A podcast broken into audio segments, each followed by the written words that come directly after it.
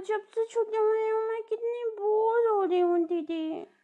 मुझे मुझे कहानी सुनाओ। मुझे बिना कहानी सुने नींद नहीं आएगी। अच्छा ठीक है। मैं तुम्हें अभी एक कहानी सुनाती हूँ। क्या तुमने कभी पंचतंत्र की कहानी सुनी है? पंचतंत्र? नहीं। मैंने कभी पंचतंत्र की तो नहीं सुनी। अच्छा तो ठीक है मैं तुम्हें आज पंचतंत्र की कहानी सुना रही हूँ जिसमें पता है क्या होता है? जितने भी जानवर और पशु पक्षी होते हैं ना वो आपस में बातें करते हैं और उनकी बातों की में ही सीख होती है। तो क्या हम शुरू करें?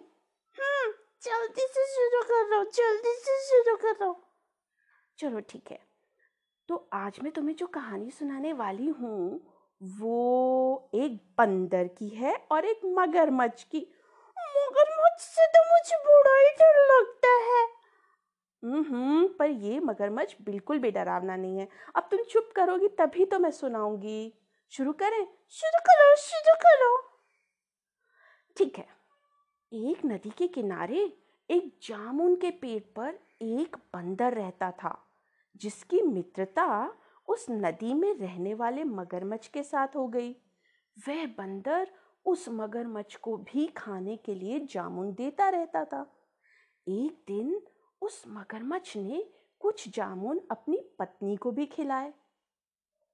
स्वादिष्ट जामुन खाने के बाद उसने यह सोचकर कि रोज़ाना ऐसे मीठे फल खाने वाले का दिल भी खूब मीठा होगा। उसने अपने पति को उस बंदर का दिल लाने की जिद की। पत्नी के हाथों मजबूर हुए मगरमच्छ ने भी एक चाल चली और बंदर से कहा कि उसकी भाभी उससे मिलना चाहती है, इसलिए वह उसकी पीठ पर बैठ जाए ताकि सुरक्षित उसके घर पहुँच जाए। बंदर भी अपने मित्र की बात पर भरोसा कर पेड़ से नदी में कूदा और उसकी पीठ पर सवार हो गया। जब वे नदी के बीचों बीच पहुँचे, मगरमच्छ ने सोचा कि अब बंदर को सही बात बताने में कोई बुराई नहीं और उसने अपना भेद खोल दिया कि उसकी पत्नी उसका दिल खाना चाहती है। बेचारा बंदर बंदर को बहुत तेज का झटका लगा। उसने लेकिन अपना धैर्य नहीं खोया।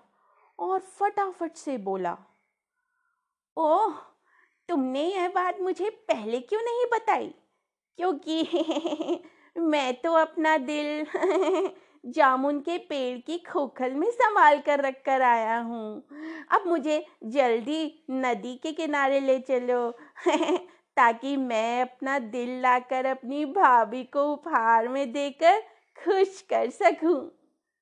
मूर्ख मगरमच्छ बंदर को जैसे ही नदी किनारे लेकर आया, बंदर ने ज़ोर से जामुन के पेड़ पर छलांग लगाई और क्रोध में भरकर बोला, अरे मूर्ख, जिस दिल के बिना भी क्या कोई ज़िंदा रह सकता है?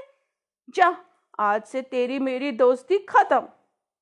मित्रों, बचपन में पढ़ी गई यह कहानी आज भी मुसीबत के क्षणों में धैर्य रखने की प्रेरणा देती है।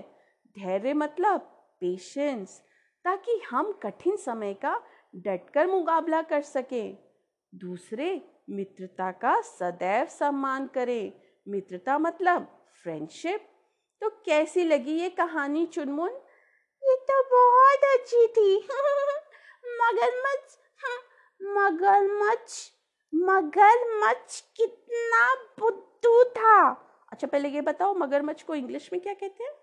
मगरमच्छ को क्रोकोडाइल वेरी गुड बहुत समझदार हो तुम।